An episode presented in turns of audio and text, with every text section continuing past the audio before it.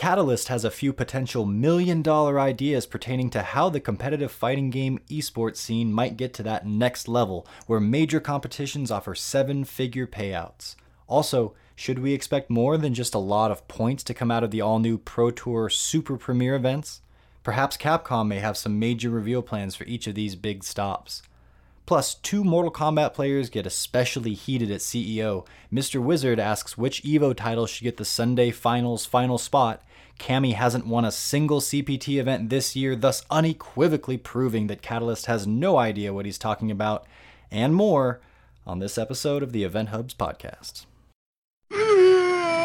Perfect. All right, and welcome back to another episode of the Event Hubs podcast. I am John Catalyst Gray, and with me, as always, is John Velociraptor Guerrero. So here's a little quick story about my morning. Uh, I, I woke up to realize we don't have any coffee filters left, which is uh, Armageddon in my house, and I didn't really have time to go all the way down to the store. But then I realized that my girlfriend has a French press, so I'm drinking French pressed coffee. Know that my pinky is up for the en- entirety of today's podcast. Now, gotcha. Now, is she going to get mad at you for drinking her coffee or like using it in that way, or, or is it? Is it Oh no be no no no! This is my Don Francisco coffee that I have purchased at Okay. the uh, closest Safeway, but I share with her. To, but, but yeah, I'm just using her French press, not her actual coffee. Gotcha. I know you guys had that whole burrito thing going on, so I wondered if, Oh. like, you know, take back, you know, hey, I used your coffee and you can hold it because you you took my burrito. Fair, so, yeah, fair. yeah. not a fair trade, by the way. Yeah, yeah. Uh, so getting into it here, I want to brag a little bit starting off, and I got master ranked with Menat in Street Fighter V. Uh, that was actually a huge goal of mine to do before Rose hit the game. Um, and people are like, "Hey, Rose is coming to Street Fighter V," and I'm like, "Okay, well." I've heard it from three different sources now, uh, like that are completely unrelated that she's coming to the game. Um, so I'm about 90% sure she's coming, and I can't really give a lot of details beyond that in terms of who my sources are and what Where two of those three sources were his local psychics that he's found. Exactly. They, Mm-hmm. they do like the little fortune teller, you know, type stuff, but definitely people who would be in the know. Uh, and uh, if you kind of reveal your sources online, they tend to dry up and, you know, they don't tell you any, any information and all that kind of stuff because they get blown up for it. So uh, I firmly believe she's coming, um, you know, pretty darn sure at least. And I'm about as excited as can be. Uh, that's why I play Menat actually of all characters. Uh, she is Rose's like disciple, but like Rose is the original waifu. I want her back. Like, you know, hurry up, Capcom. But uh, I have no idea actually when she's coming. She could be coming like this season, next. She could be like one of the final characters out there. It could go a lot of different ways. And Could just uh, be in yeah. the next game. She's there. Maybe two games from now. Who knows? Yeah, I, I think it's this game. I'm pretty sure it's this one based on what I've heard. But yeah, I, Uh, I have but- no doubt, especially with all the conversations that we've had, you know, on the podcast and off off the air about Rose. Like, there's no doubt. I'm just poking fun at you because I'm in a giddy mood because I have this French press coffee. Hey, that works for me. But yeah, I'm, I'm very stoked about making Master Ranked uh, with you know Menat. Uh, it was hard to do, um, and I'm I'm actually a little shocked I pulled it off. But uh, it does go to show that if you do put in the time to the game, you really can get better. You know, be careful. Like if you hit a wall, make sure you take a proper break and think of why you're hitting that wall. But overall, um, you can do it. Like if I can pull it off, like you can too, is kind of like the the overarching you know message I wanted to put out there. But uh, and and then Have- Rose, please, Capcom. Yeah. Have you been dancing on the line of uh, what? What? How many points is it from Master? Thirty k. Uh, thirty thousand. Thirty thousand. So I've- I've always experienced, and this is probably just because this is the way progression works, especially in online fighting games. That you know the the meter goes up and down, but uh, gradually up overall. But once you pass like a big benchmark like this, and it reminds you every time you cross that thirty thousand point threshold, uh, you know you've ranked down, you've ranked up, and you kind of like float around that. Have you been dancing in and out of master rank, or have you kept it since you got it?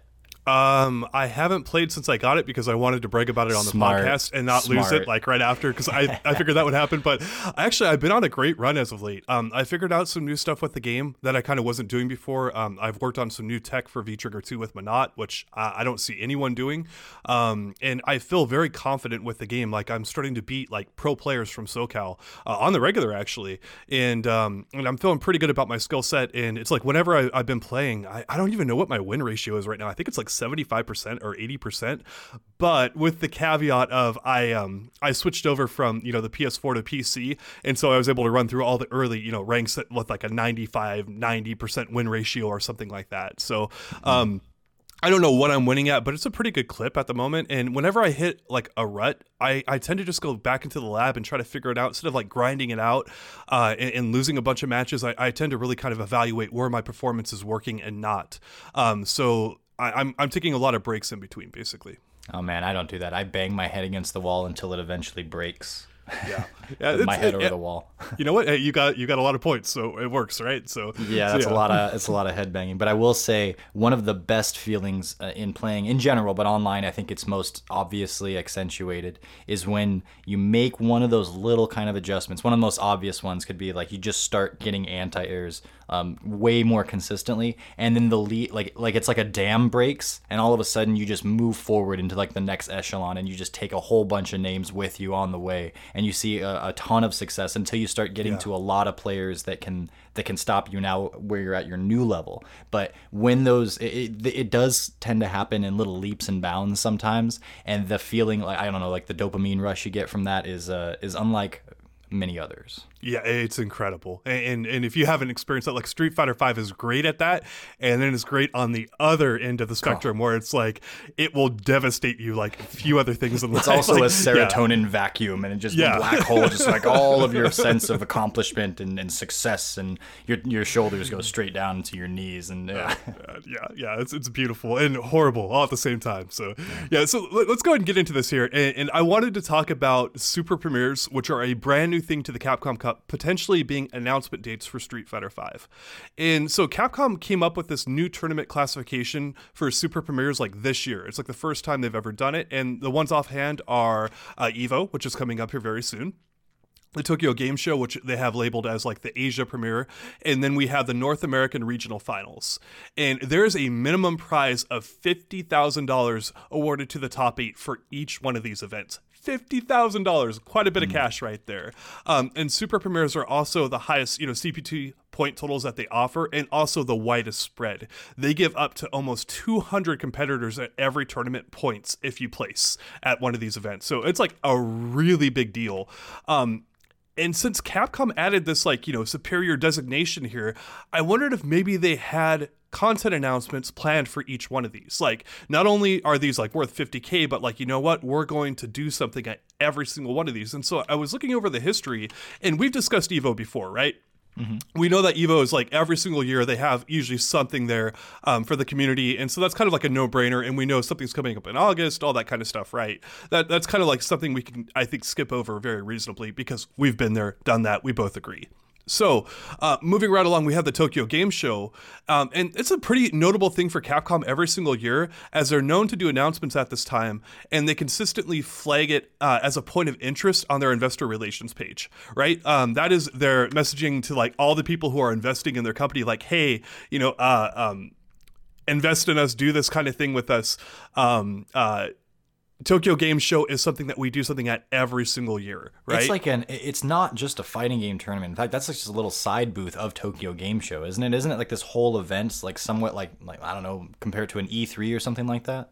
Yeah, it, it's basically like the, the Japanese type of E3 going on. Yeah, so if it's this big like place where uh, there are a lot of different kinds of announcements, I don't know. It's just it's always been fairly high profile. I don't think we've gotten an announcement at every single Tokyo Game Show. I think, and, and I might be mistaken. I'd have to look over the books right now, but uh, I don't think the last few we've had. Yeah, well, actually, no. Um, I went back and did the history on those. So oh, good. Um, yeah. Um, so Arcade Edition, um, like the actual arcade release of Street Fighter V, came up last year, and then in 2017 we got Monster Hunter, the character, like in Marvel vs. Capcom Infinite, like they announced okay. her there, and then um, in 2016 there was a big update for Street Fighter V, which added stage KOs, uh, input lag reduction, daily challenges versus the CPU. Ha ha ha! That wasn't there before. Um, fighter profiles rage quitter improvements and new costumes and colors plus other stuff i didn't even like kind of note in here um, and, and, basically every single year in recent memory at tokyo game show they've had something there they, and, okay. and, it's uh, yeah it's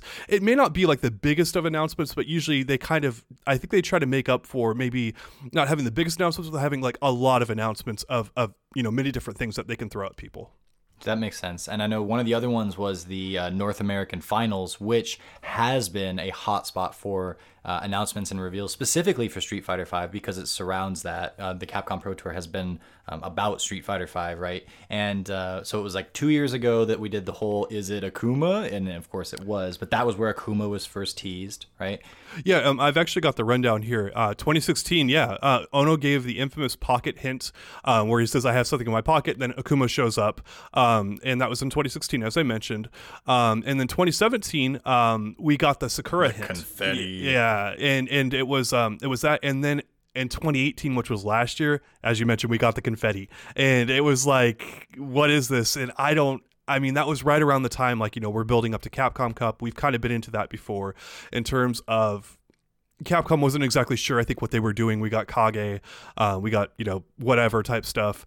Um, it's kind of a d- really dark period. I, I mean, we probably should have seen some of the writing on the wall at that point, like with nothing happening at the North American Regional Finals, because the previous couple of years we got something and we expected something. So did our fans, so did a bunch of other people, but we got nothing. And I, I wonder if, you know, in hindsight now, you know, it's like, oh yeah, maybe we should have seen like kind of a, a lesser Capcom Cup announcement coming. Right. Well, and that's that's where the expectation has been, right? Because that was uh, Akuma was revealed later at PlayStation Experience slash Capcom Cup happening happening simultaneously, um, and then and then uh, when Sakura was revealed uh, fully, it was with the arcade edition reveal, which came at the end of Capcom Cup that year. Um, and and just to go back a little bit, the Sakura reveal they used confetti there too, which uh, they could like the um, they had rose petals and then they had Yeah. like the, the same colored confetti coming down and everything. And Cherry then blossoms, the following yeah. year, yeah, cherry Yeah, blossom. Sorry, uh, yeah.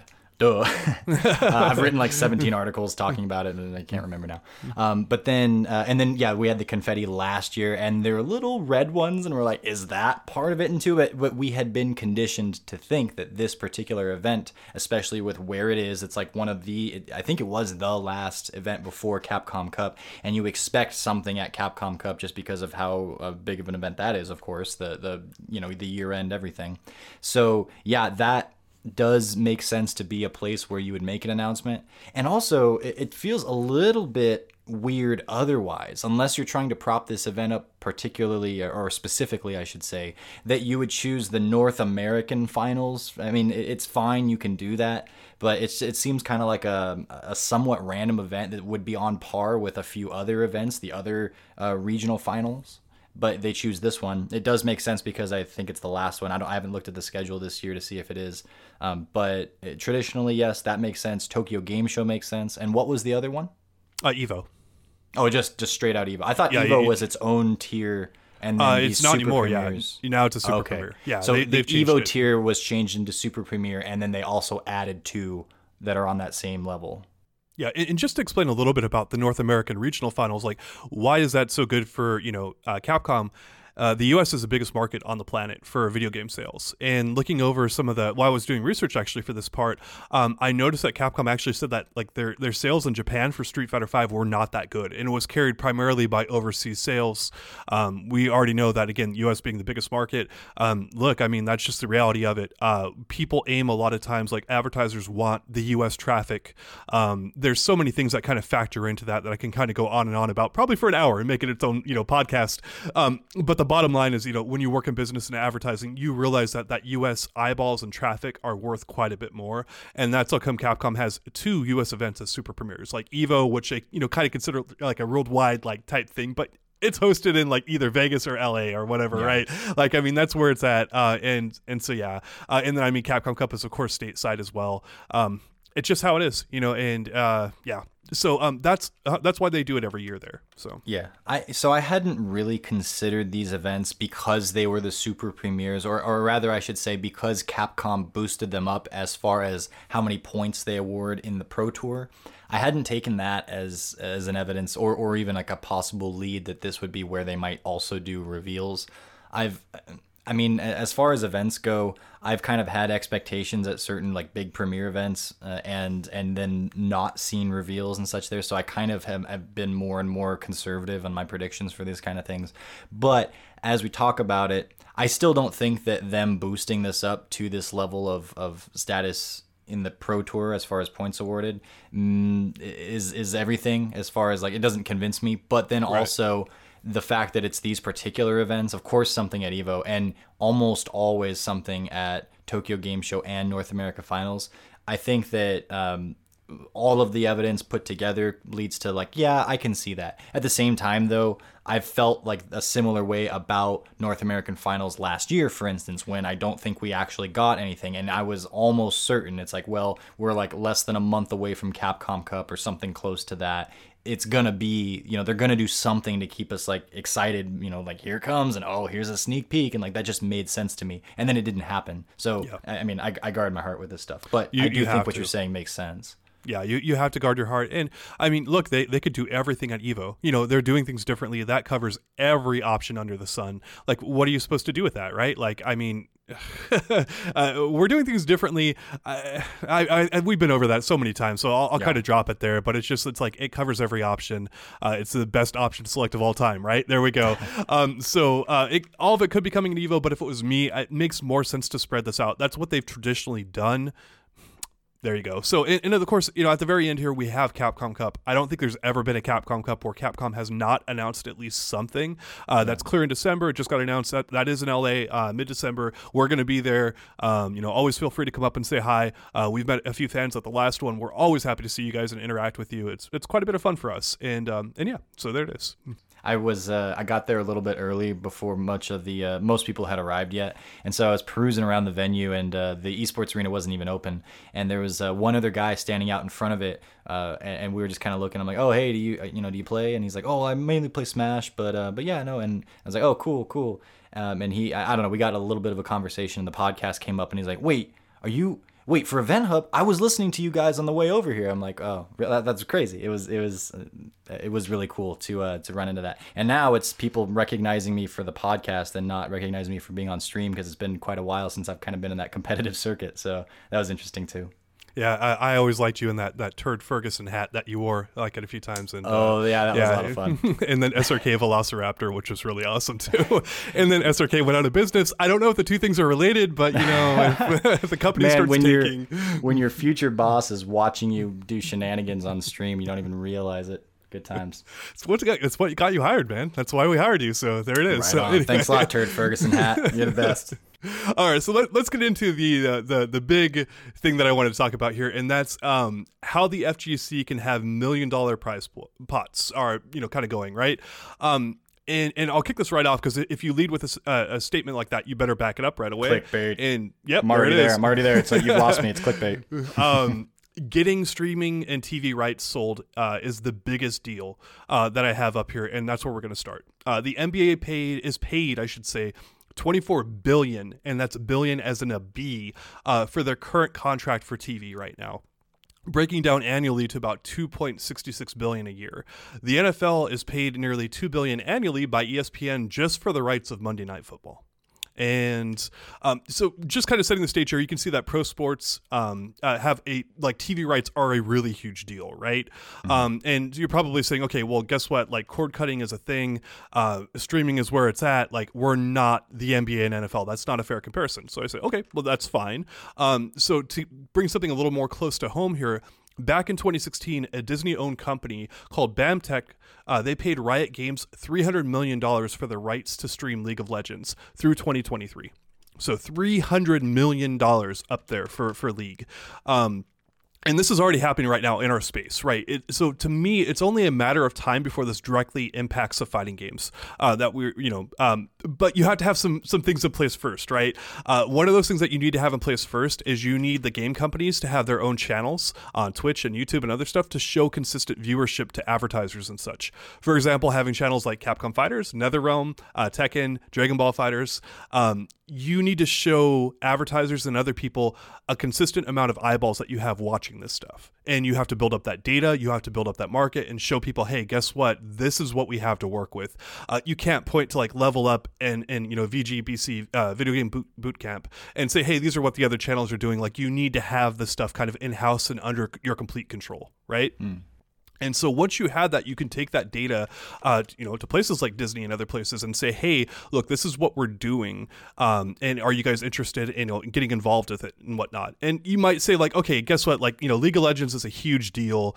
Um, what's happening here in the FGC is very different, and and I get that to a degree, but people need to understand that streaming rights are a huge deal right now, such a big deal that the NBC show The Office, uh, which is something we you know love and watch, and most people are familiar with, that's on Netflix." Netflix right now. Um, NBC owns and runs that show, but they sold the streaming rights to Netflix and they just bought it back for half a billion dollars. Yeah. this is a show that NBC owns, and they're like, we want to stream this. Like, as far as I know, I don't know what NBC's like streaming services, or even if they have one right now. Um, that's how dominant Netflix is, and like Hulu and all that kind of stuff. But they just bought it back for half a billion dollars, uh, and this is a show that went off the air like six years ago and ended really crappy. Like the last few seasons like without it? Steve Carell. Yeah. Uh, yeah. yeah, it's it, it's it's not very good without Carell. Um, but anyway, um, the the first six seasons or whatever are great, like just uh, flat out terrific, and Will Ferrell joins. But anyway, I, I digress. Um, what I'm getting at here is streaming rights are a bigger and bigger deal. They they are becoming much more mainstream. These companies are realizing that as people cut the cord on their TV plans, um, they want to stay in front of people's eyeballs. Um, so if NBC scores a huge deal, like with Capcom, let's say, you might end up buying a streaming package from NBC, like you know, ten bucks a month, like a Netflix, to get all the Capcom Fighters events in the future. And if that sounds far fetched to you, well, guess what? That's the way that cable TV has worked for a long, long time. If you want to watch certain things on ESPN, TNT, whatever, you've had to buy a cable package from someone. And business models tend to uh, resurface. They don't tend to really go away very uh, very often. Businesses like making money, and they like doing it in the same ways they've done it before. And to me, I see this as kind of like the next big thing to bring in massive amounts of money to the FGC once it's figured out. I'm not saying it's like you know six months away or whatever, but Capcom keeps talking about it. You know, they keep talking about esports being a big thing. Well, this is how a lot of esports and a lot of professional sports make a ton of money. First of all, and most importantly, no one's gonna watch The Office on NBC's stream. People watch The Office because they're on Netflix and they think they're gonna watch something else, but they can't decide and they go back to what's safe. That's how we all watched all of The Office right twice. Okay. Right. Less importantly, how long? If it's not six months or so, um, how long do you really think this is gonna be? Because to me, to get to this level, you gotta have a product that people love watching and you have your hardcore audience. You have the FGC. The FGC isn't isn't massive though. Like when you bring up yeah. league and such, right? Just like the core fan base, the people that play for fun and competitively and such like you might be able to start having a conversation like that when it comes to smash bros but the rest of the fgc right now not quite big enough okay fine. We're about to get another it's it's obviously been growing. We've been getting it out there more and more things like street fighter league every game has a tour so sure it's growing. But i don't think it's at the point yet where everyone and their mother loves watching you know mortal kombat and street fighter and SamSho and all those things where where it's something that just the average Joe is going to not only know about but also consider like spending their Saturday afternoon watching. That's that's true for the FGC, but it has to become something that it's true for just like the more general public.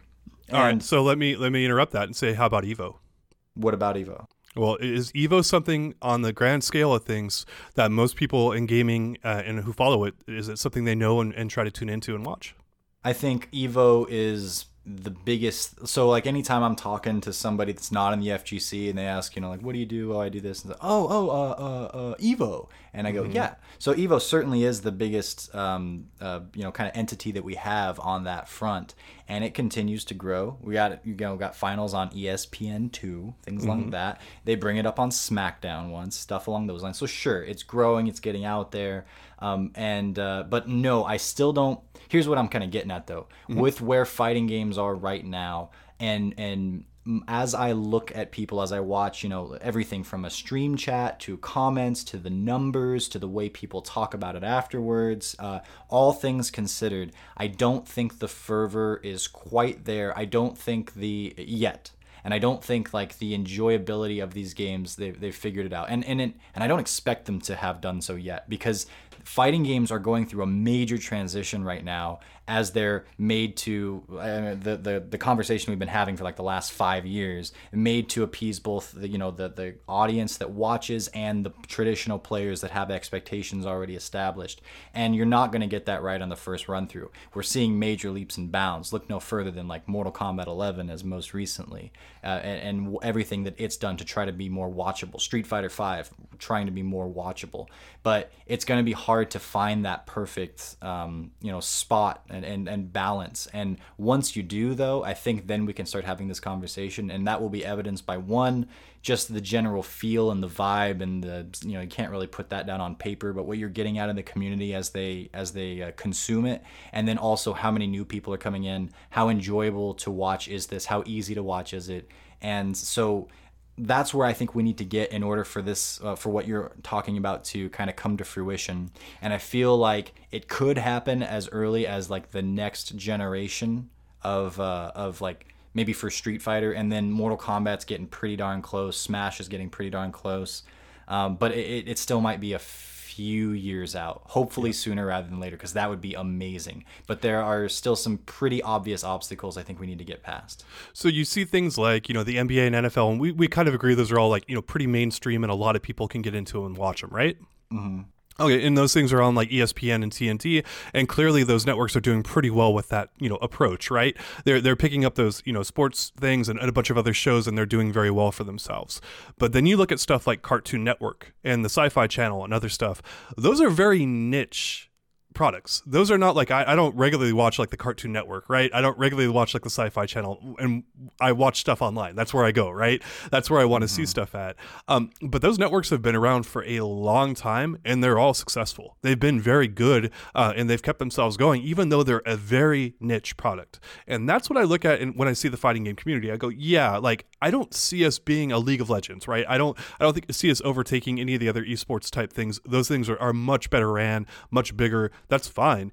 The FGC is a niche but that doesn't mean there's not room for it and and very successful and good room for it maybe very soon uh, and i'm not saying oh it's going to happen you know six months or whatever i don't know how far off we are but to me i would not be shocked to see this anytime soon because if you scroll through you know if you have like cable or satellite dish or something like that if you scroll through and see like the 500 channels or 600 like legitimate channels that have 24-7 content on there you go wow um, there's a lot of people making niche content out there about like freaking like what is it man versus food or something like that. It's a guy who runs around and eats different food. Like it's cool and all that but that's that's about as niche as you get but that is a successful yeah the niche is all americans ever yeah, yeah, and then and then also some global reach outside of that. But anyways, continue. Yeah, yeah, yeah. But th- that's all niche product stuff, and there's room for that. Like that is a, a successful business model for a lot of the TV networks for quite some time. Cord cutting is, is putting an end to that, right? And again, mm-hmm. that's why I think that the online streaming thing, it's going to take a while. It's going to take a while for business to build up, right? It, it's advertising, all this kind of stuff. It takes they're many years behind the curve very often but the opportunity is there especially when you see you know nbc buying up like streaming rights and whatnot. And there's a race right now if you follow the stock market and, and other things like that to get online streaming services up there uh, for tv and other things right now like hulu and netflix like the competition there like guess what? Like everyone is trying to get into this mix. Right now disney is trying to do it. Uh, nbc obviously a bunch of other people now are trying to get into the space at this moment in time Mm-hmm. So. If if your comparison to like cable news networks or or, or, or channels, I should say, like Cartoon Network, is indeed similar, and I'd have to probably sit on that before I 100% agree, but it sounds okay on the surface. I'll give you that. And if it is indeed similar to um, where fighting games are at right now, and, and the kind of uh, the the way they would evolve in this current um, chapter, we'll say, then I think that what you would need is just a huge home run uh, show or game that just kind of like everyone starts talking about. You mm-hmm. have to have that like huge like like when Rick and Morty came out. Uh, I revisited. Um, I guess it's Cartoon Network because it's Adult Swim, right? Uh, revisited uh, yeah. Adult Swim for the first time in years. But then I was all over their, uh, you know, their website and stuff because I wanted to watch this one particular thing that I could only really get there. Unless you know, I want to hunt down, you know, weird copies of it on YouTube that don't really work um, in segments. But I think that and we don't f- we don't pirate here at all. I just want to make that clear. That doesn't yeah, happen. Yeah, never, anyway, ever. Yeah, anyway. and uh, and. Although I, oh, never mind. Uh, so, but as, so, so I think that a big piece of this puzzle would be an absolute home run into the general public and the makes, makes all sides happy. Just the perfect fighting game.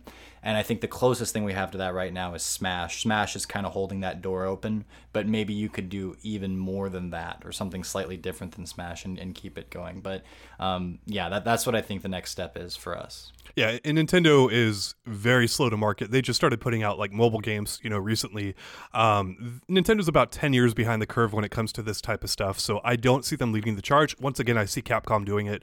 Uh, NetherRealm does not have a safe for work, you know, program to put up there, except for maybe Injustice. I don't know, um, but Capcom's probably going to be the, the people who lead the charge here. That's the statements they're putting out to investors. That's how come I, I think that their, their, statements have been this firm and hardcore um, to their investors. I think they have plans like this, and also plans like this next one I'm going to mention is. Um, we saw the start of, of, Street Fighter V's in-game ads, and no offense to the companies that are up there doing it right now, it was Capcom and Uniqlo, I believe. Um, but those are not big dogs in the room when it comes to advertising. Uh, when you start going to like Toyota, American Express, Visa, those are the big ones that are like the mega corporations that want to buy up these spots because they know they have eyeballs there. And these companies pay big bucks to sponsor Pro Tour sporting events and all this other kind of stuff. Uh, I mean, I think the NBA has like a little patch on their sleeve, and I think like companies are paying like 5 million, 6 million, 10 million, 50 million, somewhere around there. I, I didn't look it up in advance, but I know it's a lot of money to just have a little patch on the NBA uniforms. And and this is, you know, talking about in-game ads here where you have a splash screen that's like showing in front of people and all that. It's it's a way for Capcom and other companies to get more money for their Pro Tour. It's like, hey, you know what? This entire year is sponsored by Toyota. You know, go buy a Toyota, which I have, um, but you know, go buy one as well, and, and you know, uh, get that out in front of people. Um, history shows those companies want eyeballs and they want people talking about their product. And if we already have over, you know, half a million dollars on the CPT, like getting another half million or a couple million more, that's not like a huge stretch from where we're already at at this moment in time. And you get a few things like going like a, a good streaming TV deal, um, and you know, a couple of these in-game sponsorship type stuff. We're there. You know, we're there to to million dollar prize pools because we're not already far off right now. Yeah, I can appreciate that. Doesn't it suck though that you have even just in the three examples smash street fighter and mortal kombat. Mortal kombat like nrs has it. Like they've figured out a lot of stuff and they've been impressive through and through but they have this m-rated game that's like gorier than almost anything we've ever seen ever. Yeah. and so that's like a huge like just foundational block for this. And then smash has the reach like crazy and everybody loves playing their game on both sides. They have it all there too uh, but they don't do the whole marketing thing right you know or they don't they don't reach out to the right kind of people and they're not trying to get into the space because they're 10 years behind.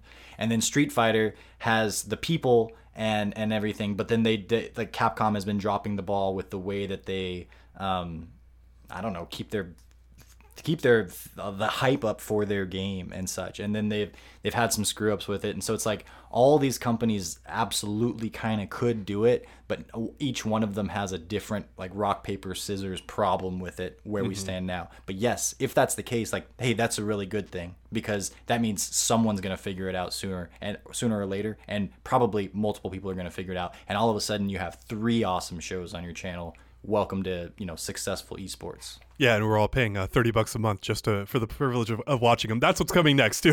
That's the, the, unfortunate caveat of that is no. like we're going to be paying for this at this point in time. The the free streaming, it's going to be there, but it's also it's you're going to have premium stuff you have to pay for, and uh, yeah. But I mean, my YouTube videos are now doing two ads, and I can't skip them both and stuff like that. I'm getting pretty pissed off. I want my free content, and I want it now. yeah, um, yeah. I'm going to skip over that because it's negative, and I don't have a good thing to say to it. But Were you going to uh, yeah. talk about ad blocking? Yeah, no, no, no. That's okay. ad blocking, John. that's all right. That's all right. Um, so anyway, uh, moving right along here, uh, Mr. Wizard has put up a a poll um, for Evo in terms of what game should be the last one on Sunday. Yes has traditionally always been, as far as I understand it, a big Capcom game. Usually Street Fighter, but then sometimes Marvel. Mm-hmm and now the playing field has changed. It's uh, there. There are four games on Sunday, right, that are playing. So there's four candidates for this: Tekken, Street Fighter Five, Smash Ultimate, and BlazBlue. And uh, so it's like which one of these should be the uh, the final game at Evo? And it's it's sort of weird that there's even a, a, question at first. It's not weird that there's a question, but it feels a little bit weird because it's always just kind of it's just it's Street Fighter, right? That's what that's the game that people watch and, and everything. But it's like no, it super isn't anymore. Last time Dragon Ball FighterZ had the most by by far, right? Um, as far as the uh, live stream watchers and such it, and, and an entrance. And then smash ultimate's been just crushing the competition. Like i think they had twice as many entrants almost than any other game at uh, at ceo last weekend. Tekken 7 has grown in hype and watchability and uh, and and the amount of people that are, are checking it out. Stream numbers for that continue to grow and their their uh, pro tour is growing too and um and in the vote here it's uh it's currently sitting at where Smash Ultimate is like by far and away in the lead. They're in uh, 57%. Second place is Tekken with 26%. Third place, Street Fighter with 12%. And then BlazBlue comes in last with 4%. Um, so it's kind of a, an interesting thing. It makes total sense when you sit and think about it, but it's weird to see Street Fighter so far behind. Street Fighter Five has not done the Street Fighter community any favors, and and it's just it's a come down from Street Fighter Four, unfortunately. And what are you gonna do? And, and, I mean, I love the game, but the bottom line is a lot of people in the community do not. And if this is what you're you know you're dealing with, it's like look, honor the other games and respect what they're doing. And if any other game shows up as a final main game, like more power to it. Like if you do not bring your A game, you do not deserve to have the legacy vote, you know, to get in there. Like legacy vote in terms of like, hey, um, you're there, but you're not the premier game anymore, right? Mm-hmm. And and the premier game is, is probably Smash Ultimate right now. Uh, it's what's doing it in terms of entrant numbers. It's what's doing it in terms of viewership. It is a terrifically good game, like just phenomenal. Uh, people just struggle to like find a, a main in the game because of how like how many characters it has, and like I mean, you and I like I we I found Menat, which I'm really happy with, but like you're like I can't switch off Necalli because there's no one else I like, and that's been an issue in the game, and it's been an issue for a long time. We just recently like we, we we blew up Capcom not that long ago for not having that many characters compared to like even like Dragon Ball FighterZ and Tekken and stuff. It's like look guys, like these games that that came out after you did uh, have more characters than you do. Like what the hell, you know? And mm. so uh, they've caught up now, but I mean it's just it's a problem. There's a lot of problems with the game we could go into. Uh, I'm happy to see these other games shine. You know, um, I like Street Fighter Five better, but like, look, like if you're not going to be great, you don't deserve it. I don't feel that. I'm sure there are some that care, but as a, uh, a Street Fighter fan over over the rest of these, um, I, I think that well, what does the last spot give you? It's a sense of prestige and pride and, and, and status, maybe, but like other than that, is is how important is it to have your game in that spot? Is that what goes on ESPN? Or I, yeah, I mean, I imagine it's just more of a um, it's more of a pride thing. Like to me, it's like, oh, I can go to sleep earlier. But that's where I was gonna go. yeah. Everyone that I've had yeah. any kind of a conversation about this with has said, no, it's great. Like if we're third, uh, you know, like like second, then we're gonna get our we're gonna get the action. We'll get our reveal, and maybe they make it live right then. We have the rest of the night to play if, if that's yeah. the case, you know. Yeah. Um. And, and and everyone's like, no, it's and sometimes that happens too where street fighter uh, isn't the main game and so that that's it's over earlier and everyone's like whoa we can go out to eat we still like it's still daylight outside this is awesome or we could just chill and watch whatever's coming up next but i don't think that it's really all that bad of a thing i don't think people are going to be all that upset to have um, uh, you know, whatever game goes last, it's like sure, take it. Like it, it's it's not something that I think a lot of people would be fighting over. Yeah, there's it's probably, fun to talk about. Yeah, there's probably some status stuff with it and a few other things, like you mentioned, like maybe ESPN is like not happy that they have to run it, you know, super early. But I think there's a delay on their their feed oftentimes anyway. Um, so I don't know. Yeah, it's it's it's interesting. I'll, I'll say that, but um, to me, it's not a big deal, as you mentioned. So yeah, so I think the the bigger takeaway from this is just to see where people are placing their votes, and this is just on Twitter on Mr. Wizard's poll, right? So it's not the mm-hmm. entire community, but it does have almost it's just fifty short of sixty thousand votes.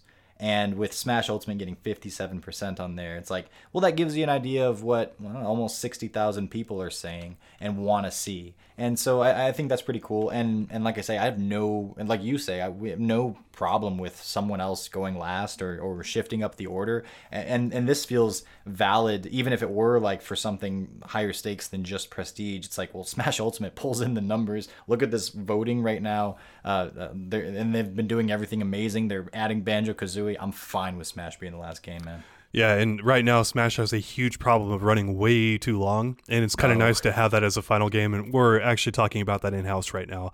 Um, and it's like I don't want to throw out numbers and be completely off base, but I'll just say that Smash Ultimate is running really long at this moment.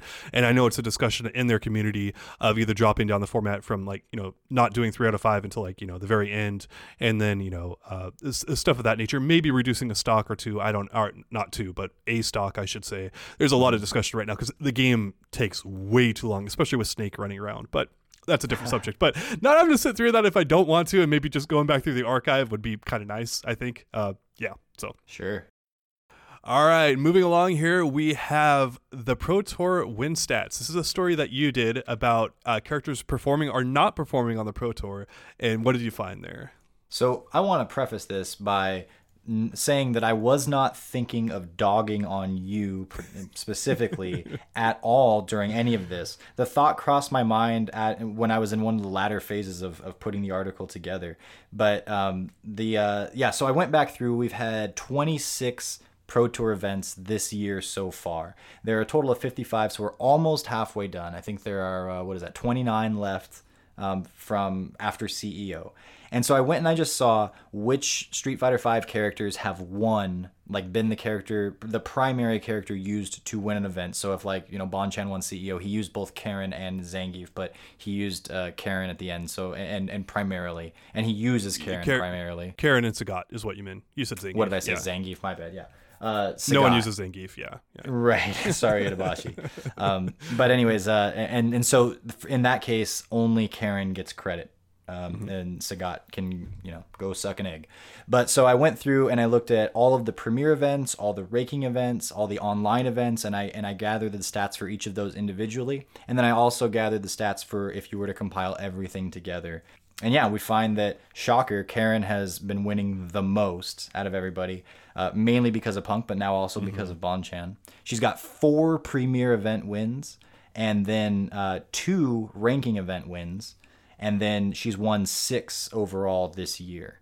And actually, that kind of harkens back to season one when there were a few people playing Karin and winning, but it was mainly Justin Wong. Mago contributed it, contributed to it a little bit. I think Punk kind of kind of sprang up in season two more so, but uh, she was also the most popular uh, CPT winner, I believe, in season one. So she's kind of leading the pack by uh, by a full head and shoulders right now. Um, but so getting back to what I was getting at, when we were talking about the beginning of this, and, and I was saying I'm not trying to dog you at all. Cammy, the uh, the character that John has not been too fond of and thinks is still a big problem, has not won a single event this year yet. She hasn't won an online ranking, premiere, nothing, nada. And uh, that doesn't mean that we're not seeing plenty of Cammys. You can go back to our um, our character usage stats, and she's almost always up close to the top. Yeah, and just recently at CEO, there were uh, 10 people playing her, putting her in third behind Akuma and Rashid. But yes.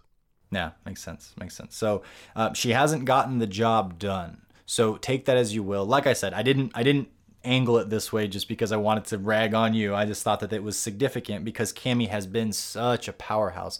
And she didn't necessarily win last season either, but she certainly had a few wins on the board and was like the most popular by far. Now she's still one of the most popular, but isn't winning at all thus far. So I thought that was kind of significant because of the big change from last season. Yeah, I, I have to jump in and say I'm pretty insulted because I told John to like, I was like, dude, come at me, bro. Like, go at me hard. And he's like all polite on the podcast. He's like, well, I don't want this to be insulting, but here's like a really soft and nice way of. I'm like, dude. here's why you're totally wrong, yes, boss. That's what I wanted you to do. Um, mm-hmm. Um, but anyway, uh, real talk about this. Like, I, I looked over the list and, and, what I saw here that was kind of stand out to me. Um, beyond you know what's what's available on the surface, and there's certainly data you cannot like discount, you know, and be like, hey, um, but it's also a small sample size in terms of like you're only looking at the tournament winner at this point, right? And, yes. and there's kind of like the people up there you would expect to have, but people who have also won no events uh, outside of Cammy are Birdie, Mika, who I know you're you're definitely a good bit lower on than most other people and then uh, Menat, who's who's still a pretty darn good character, and then I should mention also uh, Colleen as well, who's mm-hmm. pretty darn good as well. Um, so those are all characters that are pretty strong, but have not won anything yet on the CPT, and that's kind of where the small sample size comes in, where it's like this is good data, and I'm so happy you did the story, but it's also you have to take as many data points as you can and kind of like bring them together. Um, Absolutely. Um, so I'll, I'll ping back at you and say did this alter your opinion on Cammy at all? Did you like, you know what, John, you're full of crap, and you know what? I, I, don't know if you're talking to yourself or me, but but but whatever, John, you want to refer to, like, what do you think? So uh, this is like you're kind of getting at there. It's only one piece of the pie when it comes to assessing um, how strong a character is, and I think that the way we've the research we've done previous, right, and looking at her actual frame data and such, I think um, and, and, like what her moves do and comparing them to the other characters and, and how they function and how, versus how they function before, what kind of options she gets. That's a lot more significant than how often she's being used. It is significant to, to measure here, and it is significant that she hasn't won a single event, but that's gonna carry a lot less weight than the other stuff that we've already talked about. And so this doesn't shake me too much one direction or another. Um, this isn't as big of stakes as that is when it comes to how strong the character is. Um, it, it, I mean, and like I said, she still is pretty popular, and a lot of the um, arguments that, that you've made have been about how popular uh, characters are um, because we don't want to see the same character over and over again when we're here in the era of esports and watchability is a thing. You want to see some cool Cammy action, but you don't want to see 17 of them in the top eight because that doesn't mm-hmm. even make mathematical sense. No one yeah. wants that. Yeah. So, you know, it's, uh, and, and so there is significance to it but no, I don't think this has really shaken what I think about her. Uh, if anything, I will take it and say, see, it's it's uh, you know a small testament to that she's not too big of a problem, um, but it also is only small. It, it doesn't do a whole lot in either direction.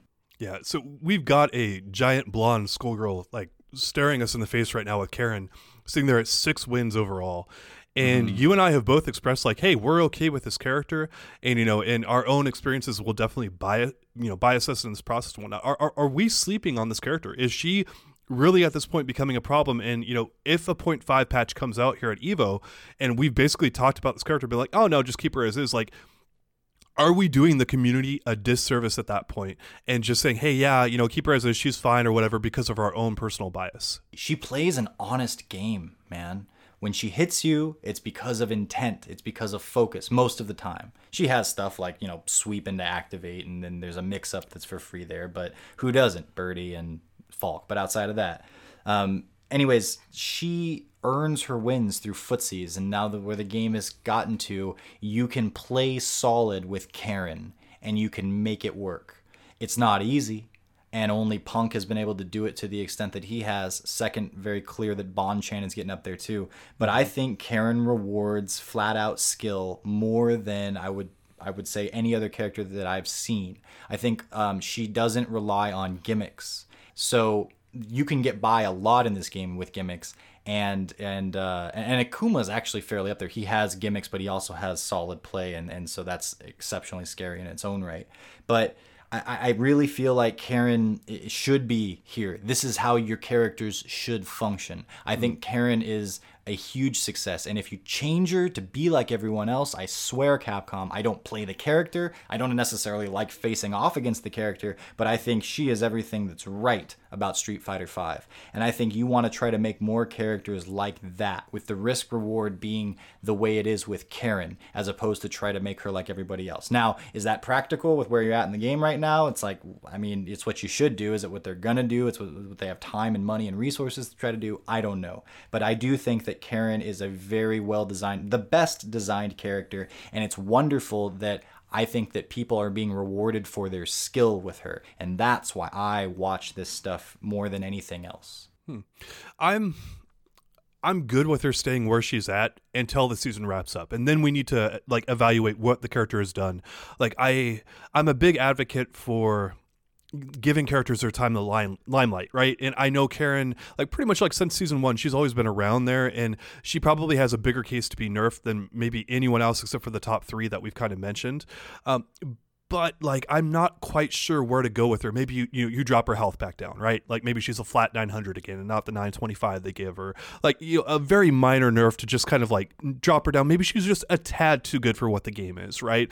But fundamentally changing how she plays and all that, like I'm definitely hardcore against. Like at any point in time, I'm pretty much hardcore against that for most people except for Rashid. But anyway, um, I agree. Um, well, yeah. I, I, think that the, the the answer would be to make footsies more rewarding for other characters. Mm-hmm. Like Urien has some pretty damn good footsies already, but make it so that he has to take the proper like like he's already got a he's halfway there, more than halfway there. But make him have an uh, an appropriate amount of risk with moves like his standing heavy punch, and get rid of the ridiculous properties on moves like the knee and the shoulder tackle that just come out there and they like those intrude on the footsies game because you can just toss them out there, right? So like nerf those moves, buff up the incentive to play good footsies, and all of a sudden it's like you've Capcom's figured it out. It's Karin. Make more characters designed like Karin when it comes to the risk reward. When it comes to the, I don't say make more Karins. I don't say make them yeah. function all the same way. But I'm saying that's a good balance of like when she takes a risk, it's appropriate. When she gets the hit, she earns it. When she gets the damage, she earns it, and she still has a healthy dose of Street Fighter 5 V trigger stuff and whatnot, and the decision processes you have to make.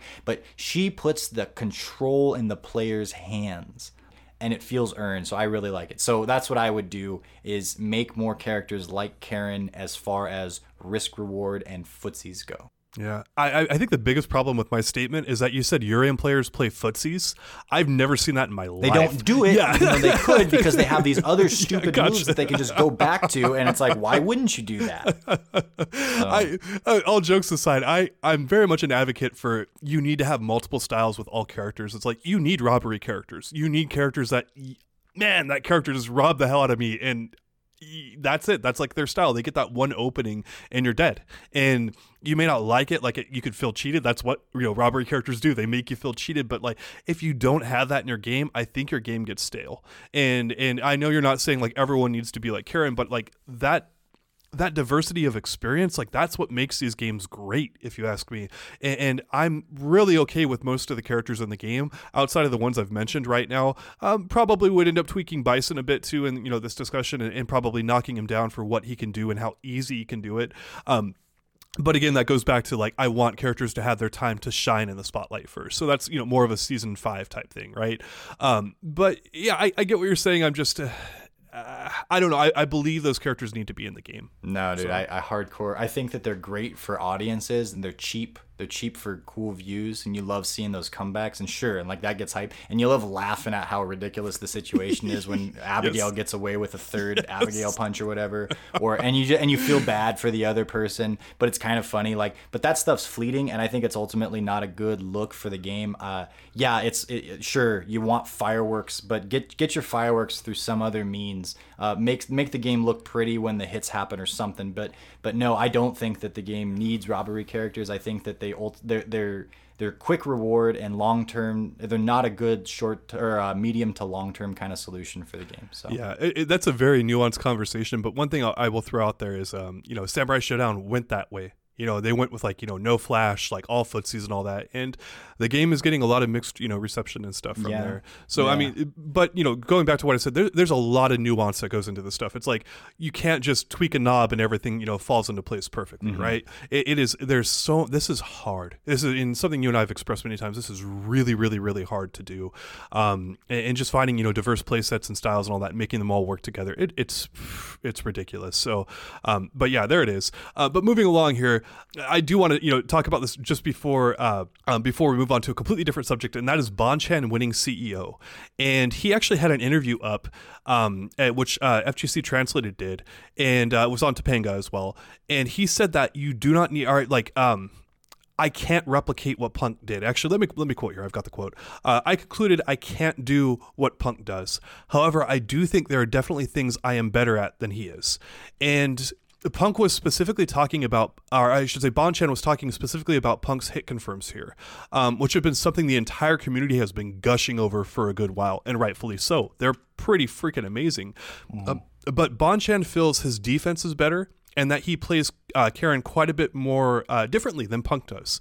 And to me, after Bonchan's win at CEO, it really puts in perspective that it's 100% okay to have your own style and approach in these games perfect players do not exist in fighting games. They have never existed.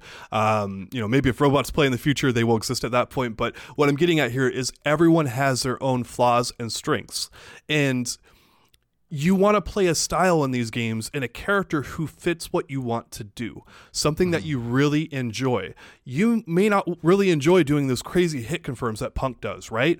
Um, you may prefer more of a defensive style like Bonchan or whatever. There should be a character and room for you to do that. Which goes back to actually my argument about variety, right? Um, Variety attracts a lot of people. Um, you want to make everything you know as as balanced as you can in that context, which is hard. And so that, that's what I really look at. Is like, okay, yeah, Punk is like the undisputed number one player right now. He's got like five billion more CPT points than anyone else. Um, he lost at CEO. That happens, like whatever. Um, but but Bonchan is showing that a different style and approach on a character can be just as effective, at least for this one tournament. Um, and and I I just it was a very standout moment for me. It's like, yeah, guess what? Your style and choices can be perfectly um, valid and applicable. You just have to get good. So What a wonderful character Karin is that she you can be a catalyst or, or platform to showcase this Okay. variety in play. Then You know what? everyone can win with different approaches. You know? I You- think that she's very well designed. you owned my soul. So I'm going to shut up here for a little bit. I had to compliment you on that. That is really good. I'm going to shut up now. Yeah. Well, I don't know what the next topic is, and that one's done. So Oh, Okay, gotcha. Okay, so well, I'll get into it a little bit more but damn it, that was really good, and you kind of derailed me there a little bit. So Sorry, sorry, um, sorry. Yeah, yeah, yeah. So um, anyway, I'll just mention that that Punk has a uh, big target on his back, um, and and it was like Fudo and Bonchan talking about that, and having that big of a target on your back, and like them saying like, you know, Punk like hit confirms this way, and we're going to try to like bust him up by doing this and stuff. Um, it makes what Punk is doing all the more impressive to me because everyone is looking at him as like the number one threat in tournament right now. You should be it if you're not, right? And, mm-hmm. and and the fact that they're discussing these little nuances of his game and trying to pick him apart, two amazing players are doing this. It's like and it's like, man, at that top of the mountain, I've never been up there before, but at the top of the mountain, like I can't even imagine the pressure to perform and to get out there. And we've we've had people like Infiltration, Tokido, and of course Punk before do this. And it's like these runs that they're on are just so incredible. And I mean, it, just imagine like Daigo sitting in his like, you know, house for like five hours, just like thinking about how to pick you apart in every way possible. Like that's what's going on to this guy. And he, even then he's still performing at that level. I gotta I gotta give credit on both sides of the fence here. First of all, um, yes, the fact that uh, every Japanese player knows Punk's name and is trying to figure out a, a, a way to beat him as a player, not just the character, but him as a player, is is a huge testament. Everyone knows Punk is great, probably the best player in the world right now. Except for they lost CEO, so now he's like the 19th best player in the world. But you know, uh, but then on the other side, think about when you go into the training room it's like you're practicing dps you're practicing you know your your hit confirms then that's good and you should be doing that but these guys are going into the training room and they're looking at they got their side by side with punk's match footage and they're looking at okay uh, one of the things that Bonchan brought up in that video that you're referencing, the FGC translated one, is that he's noticed that Punk doesn't use the stun bar to hit confirm. Because some people do that. You can see the stun bar go up or not and then uh, react to seeing that. I think in third strike they try you would use like the score as well because the score would change if you got the Yeah. hit versus if Yeah, you were yeah, yeah. blocked. Um, and bonchan was looking at such a nuanced level that he could tell that punk wasn't doing that he could tell how Punk was like what means he was using to confirm it. I don't remember what the actual answer was beyond just he was looking to see the hit spark or something like that, or maybe it was um, like a forward movement or something. But through that, he came to the conclusion, uh, and, and I don't again remember the specifics, but it was something to the um, something like if you uh, walk forward here and, and and know that like the standing medium punch is coming and block it from this range after this situation, Punk is gonna do the dash no matter what because of the like that's that's the hole in the way that he approaches it. And they were getting in on this intricate level of, of analysis. And I'm like, that's why someone like Bonchan can go and win a tournament like CEO and do it with you know that Punk is currently in and do it with that same character but with like a slightly different style and also somehow make Sagat work you know Yeah. for, as a side character. That's the level that players like Bonchan and Daigo and Tokido and Fudo and, and and I'm sure many others, not just the Japanese, but like the pros, the ones that are doing the best, like that's the kind of research they're doing. And uh, then I go, well, ugh, all the research I've ever done is like, when do you see the counter hit pop up on the screen? And then like 30% of the time you hit, you, you can confirm it. Um, man, I got to take my hat off to those guys. So when you're doing that kind of work and to see it pay off, I think that's the all is right in the universe. Yeah, it's it's so nice to see the reward of skill, right? And people have dogged Street Fighter Five for the longest time of like, you know, like a baby could play it or whatever. You know, it's like no, yeah. this is like it's very clear that there's a, a, very high skill ceiling in here, and people are still discovering brand new tech. Um, they're getting right into it. Um, actually, just to add on to, to one of the other points, because like people might have been like, hey, you know uh, like Punk plays the right way. If you're not playing the way Punk is, like you know, you're going to lose. And it's like, okay, well, uh, let me give you another example on top of that, and that would be Justin Wong versus Sako. Um, Sako is known as the pinnacle of V Trigger One usage with Menat. Like, I don't know if there's a better V Trigger One player out there, um, no. but the stuff that Sako does, I mean, most people are going to agree he is far and away number one, and it's not even close. Um, Justin Wong is not known for being optimal with his combos and such, but what is optimal for him is his defense and neutral play. Um, Sako's neutral play, I play Menat, so I know when he's screwing up and doing some stuff he should not be.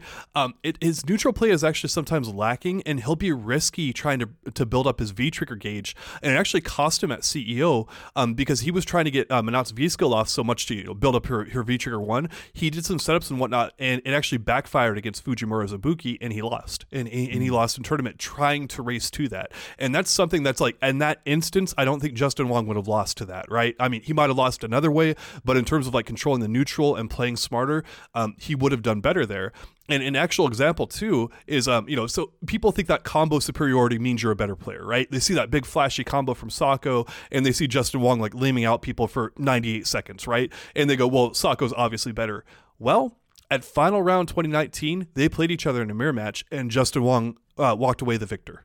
And mm-hmm. and his he's he's doing like a lot less playing of the game. Um, he's doing a lot of content creation. He's a father. Congratulations to him. Um, you know, got the the father power up, right? Uh, Sako's a dad now too, of course. But um, anyway, um, he, but he's so fundamentally fundamentally gifted at defense and neutral play. Justin Wong is that he's still very much a threat to this very day even though he's not practicing the game as much and he's playing a bunch of other games again. Like that is how good Justin Wong's neutral and defense is, and that's how far if you master a style that you like and an approach you like, that's how far it can take you. You can get very far just being yourself. You know, and you he do, won yeah. Samurai Shodown at CEO, yes. which is a brand new game. Yes, and that game is all about patience and footsies, and you only get one or two chances, and that's what the expectation is.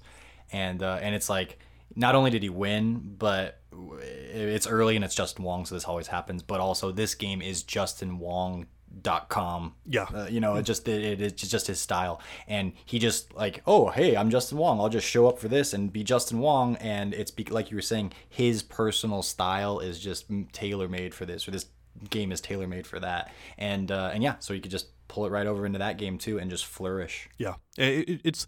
I'm just trying to tell people like be yourself, be confident in what you're doing. You know, even if you're you know stuck in silver or whatever, like work to get better. Don't you know trash everything you do and other stuff. Like you know, keep your confidence up. You can you can do better. You know, and and, and you can improve. Um, yeah, that's, that's what I'm oh, getting man. at. So I I wrestle with that a lot. Yeah, I, I've I've been to the place where I feel like if I do something right it's or, or if I did something that wins, it's because I got lucky, and if I do something that got blown up, it's because it was because I was stupid. And so many times, you know, you just watch a pro, and it's like, oh, they wake up, they wake up jab, you know, that's yep. calculated when they do it, but that's not scrubby in and of itself. They wake up DP.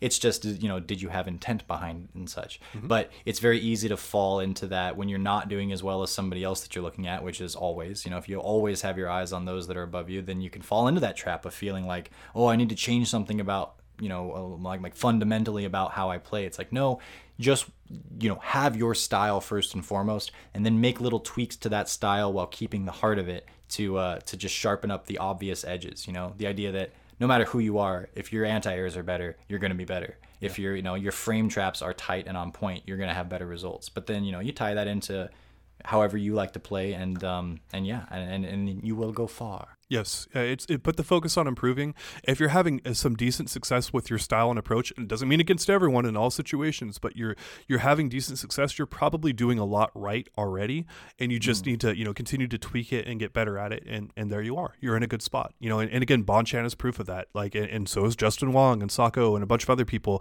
Like, you want to put your own stamp on these games and have fun with them. It's a game at the end of the day. Like, you should be having fun while playing it. And uh, and yeah, and that probably doesn't count for Street Fighter Five because you only have fun at some points when you win, and when you lose, you hate yourself. But anyway, and besides it's also that, work for me. we got here's the story for that. But anyway, um, I, I, also want to mention here, uh, moving along, that we have heard uh, some of the reports of stuff um, happening at CEO. Um, we're currently investigating investigating that. Um, and figuring out how we should report on matters, and we are going to be getting up something on the website uh, if we find stuff worth reporting on. Um, but we're aware of it. We're taking our time um, with with very negative news stories and, and, things that happen, we really like to take our time and make sure we have stuff accurate and fair. Uh, and that's how come you haven't seen anything up on our website just yet about the CEO stuff. Um, but if that does come down, uh, obviously, you know, we'll be talking about it here as well. So. So uh, next up, we have uh, the Reddit Street Fighter thing is doing an Evo sponsor. You wanted to, to shout them out real fast for that? Yeah, yeah. So just real quick here, there was a um, a recent Reddit poll because uh, our Street Fighter poll, I should say, and uh, they decided they've chosen three different community figures to um, to send to Evo, and uh, and now it's like there, there was a big push for that and, and we, we did an article on it and people voted and that was fun. But now it's time to uh, to actually like you know put your money where your mouth is rubber meets the road and get these people to evo. So we had fun in part one. Now let's continue to have fun but also with our money in part two. Uh, you can either donate or you can go and there's like specific merchandise for each one. So it's a it's born free maureen and then a jester power I believe and each one of these uh, have like like special T-shirts and jackets and such. Like the Born Free one is um, it's like half of a, a Kuma face, I think, and then half of like a, a tiger. And um, and he actually has the explanation as to why it looks like that on uh, one of his videos and such. But they're they're cool looking merchandise, so you can buy one of those, and it helps get these. Uh, hopefully, all three of these players. Well, Two of them are players. One of them is a content creator um, to Evo, and I think that it's clear that that benefits the community. Maureen had an awesome showing at CEO over the weekend. Her uh, her second match overall after Dogura got a bye was Dogura, so it was his first match, her second match, and she took him out. She took him out, and that was really cool. She he started as Urien. Uh, she plays Laura, which is already a character you rarely see these days, and, and certainly can roll over people. We've seen that from IDOM, but uh, it's very difficult to get there. And um, Maureen, I'm, just going to go off on this tangent a little bit because I'm going to hype her up for, but it's for the whole Street Fighter thing the R Street Fighter thing. Uh, she's been practicing with um, EXO Academy, which is uh, the, an organization that selects a, a, group of, of women to help promote and train, and then um, uh, over four weeks, and then they send them to a to an event. So Maureen was part of the EXO Academy group that went to CEO, and she was uh, trained by Samurai, who's been on fire mm. recently from Street Fighter League. I've been seeing him post the uh, the kind of stuff that they're focusing on, like identifying when something specifically is working in the match and how to uh, actively change things, when to go crazy, all of this stuff. Like Mikey is very, very in depth. I've had a 45 minute phone conversation after we played a set online one time with him, just talking about picking apart our matches. Mm. And, um, anyways, it absolutely paid off. And Maureen, who is, uh, of course, a huge underdog against Dogura, haha, um, using Laura won, and it was amazing. And she, throughout the whole thing, the camera would cut back to them both, and she would just every time be like in this almost meditative pose where she was collecting herself. And I know that came from Mikey. Mikey talks about that all the time.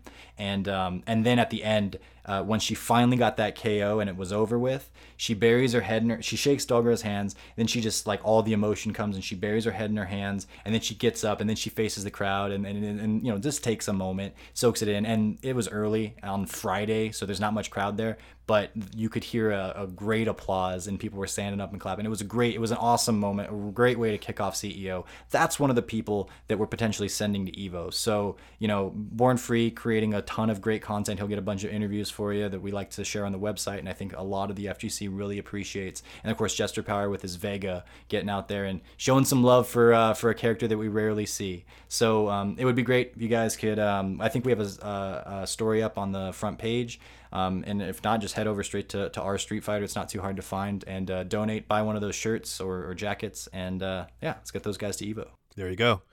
Um, so we had Scar and Daddy do a big pop off mm. at each other at CEO uh, during the second day uh, while playing Mortal Kombat 11.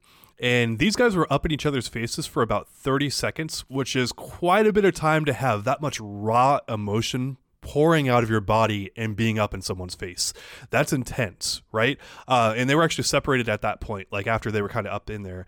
Um, I actually think this is the very edge of what's okay in the fighting game community because thankfully it didn't come to blows and it, you know both people seem to uh, not want to get to that point, right? But there was like a lot of shouting in someone's face and whatnot, and that's just like, ooh boy, like you know, it's it's a, it feels like it's a hair away from you know violence basically, mm-hmm. um, and so uh, you want to let the emotion and pop offs go there. In my opinion, that's our community. This is what we do, right? Especially when there's beef going on between two players, and, and to give a little bit of context there of what was happening is um Scar called one of Daddy's wins illegitimate, basically, uh, because he won over NinjaKilla 212 in a first to two set, implying that if it was like a first to three, Daddy would have lost, you know, the set. Right. And, right. and like people will be like, okay, well, you know, it's just a game or whatever. Like, why are these guys getting upset? Well, a lot of these guys are pro gamers. They're either making their liv- living from this or trying to do so. And someone insulting your professional skills does not go over well. Uh, there's a lot of raw emotion in there. Fighting games are very emotional to begin with. Um, so yeah, uh, it was a it was a pretty damn big like kind of like pop off moment at that time. I was personally okay with it because you know again they didn't actually get violent. It's just like right at that point it's like kind of just right at the very edge of what's acceptable though. But but how did you see it on your end? So Daddy, aka Buffalo, yes, um, I, have heard both. Uh, is uh, uh, so he won 2-0 over Scar, and afterwards he gets up and um, he gets in his face, man, and mm-hmm. uh, and he's and he it's his whole body, and it's it. I guess the the thing was it didn't feel like controlled. It didn't feel stable. Uh, when a pop off happens, I'm okay with it if it's, you know, you, you do want that. You do want that entertainment factor. You want to see the personality, the character of the players, the storylines. That's always a good time. But you want it done in such a way where you don't feel like there's uh, any real danger. You can have some smack talk. You can have some uh, some snide like kind of humor stuff going on. You can even get, you know, the bird is okay depending on the situation. But when you start feeling like there's a real threat of physical violence, that's where it's it's it's not okay.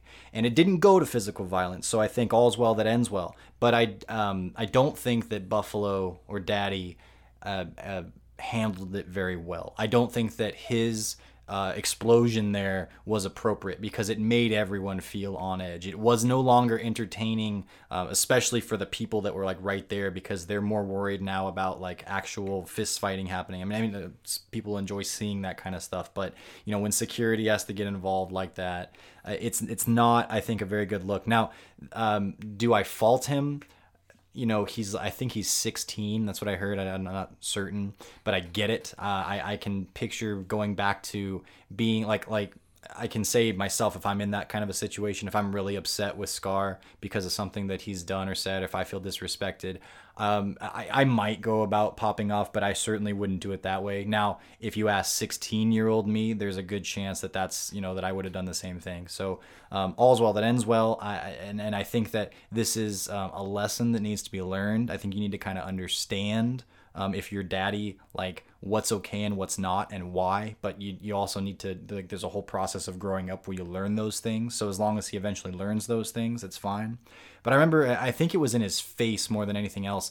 He looked like a man. It looked like a teenage kid, which uh, he is a teenage kid, like yelling at their their like parent that took away their Xbox. That you know, like the, the you don't understand and, and and stuff. And it was like just he was so just vicious and mad. And I, I, guess I use that example because one, he is like you know a 16 year old kid and plays Xbox, I'm sure, but uh, it, was just like there was so much emotion behind it, and it seemed inappropriate. That's what it is. Like when you take someone's Xbox away, it's like you don't need to throw a tantrum like that. And when someone says something about you on social media, like yeah, it's it's kind of mean of Scar to do that but at the same time it's 2019 and this is social media and that's the real world baby. Like that stuff's gonna happen. You need to learn how to how to deal with that um, in a more safe and constructive way than this. But ultimately it's fine. I don't fault daddy. I see why it happened. It's all good. I hope that he learns. I hope that um, everyone you know is, is better for having had the situation. And I also have to take a hat off to Scar, who was up there on the main stage and and does have a name and a status, oh, yeah. right? Oh yeah. And he got bodied up there, and then this guy just is screaming in his face.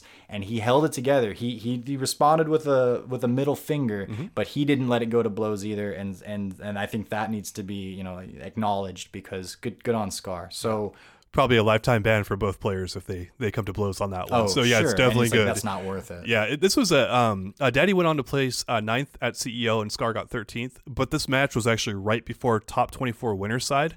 Uh, it had major implications on the bracket. This is not some random, you know, whatever match in here. It's like this is a, a huge match at CEO on stream, all this kind of stuff happening.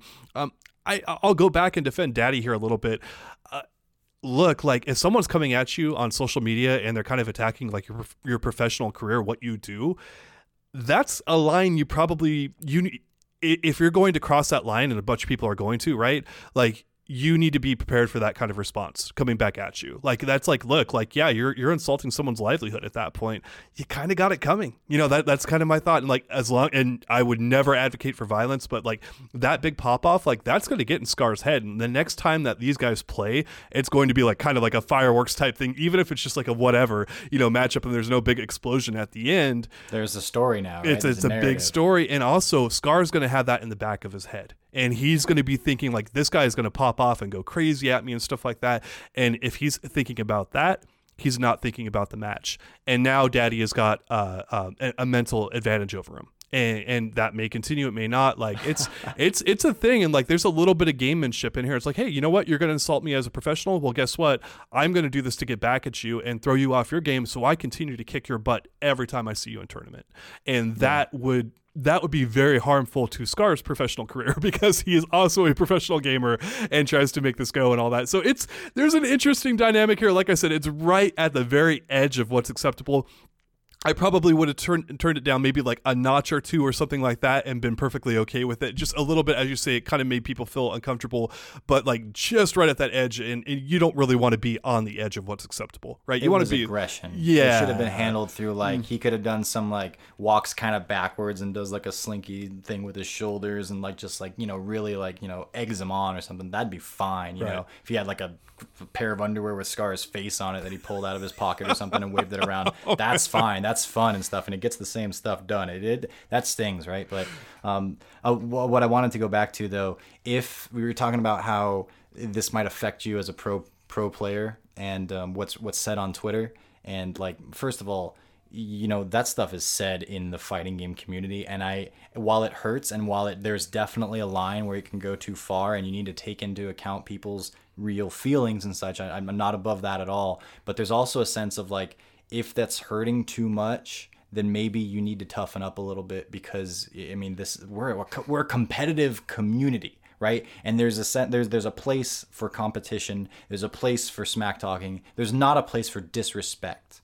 Um, but there is like, I don't think you won legitimately, and here's why. You're gonna hear that, and sometimes that's not all that inaccurate. So um, there's that, and then also, if smack talk on Twitter affects how you play as a professional, you're not a professional you know because if you're a pro you put all that stuff aside and you're focused on the game you know you're doing the Bonchan stuff that we talked about earlier if this kind of stuff gets in your head then i don't think uh, you're much of a pro not in my eyes You know what? I mean, I it depends on who's saying what. And I mean, you had a run in with 801 Strider not that long ago, and that really impacted you heavily. And, you know, he insulted you as a professional, and that really got to you. You know, and, and Yeah. we, we like Gustavo quite a bit. And I, I get what you're saying. You're not entirely off base. Like, you have to have thicker skin, right? And that's something all of us on Event Hubs have, have tried to develop, and it's hard. Um, and I, I think I've used a comparison like if Gootecks like said something really nasty to me on, on Twitter, I probably, you know, be crying myself to sleep for about a month, right? You know, like Gootecks is one of my favorite people in the entire community.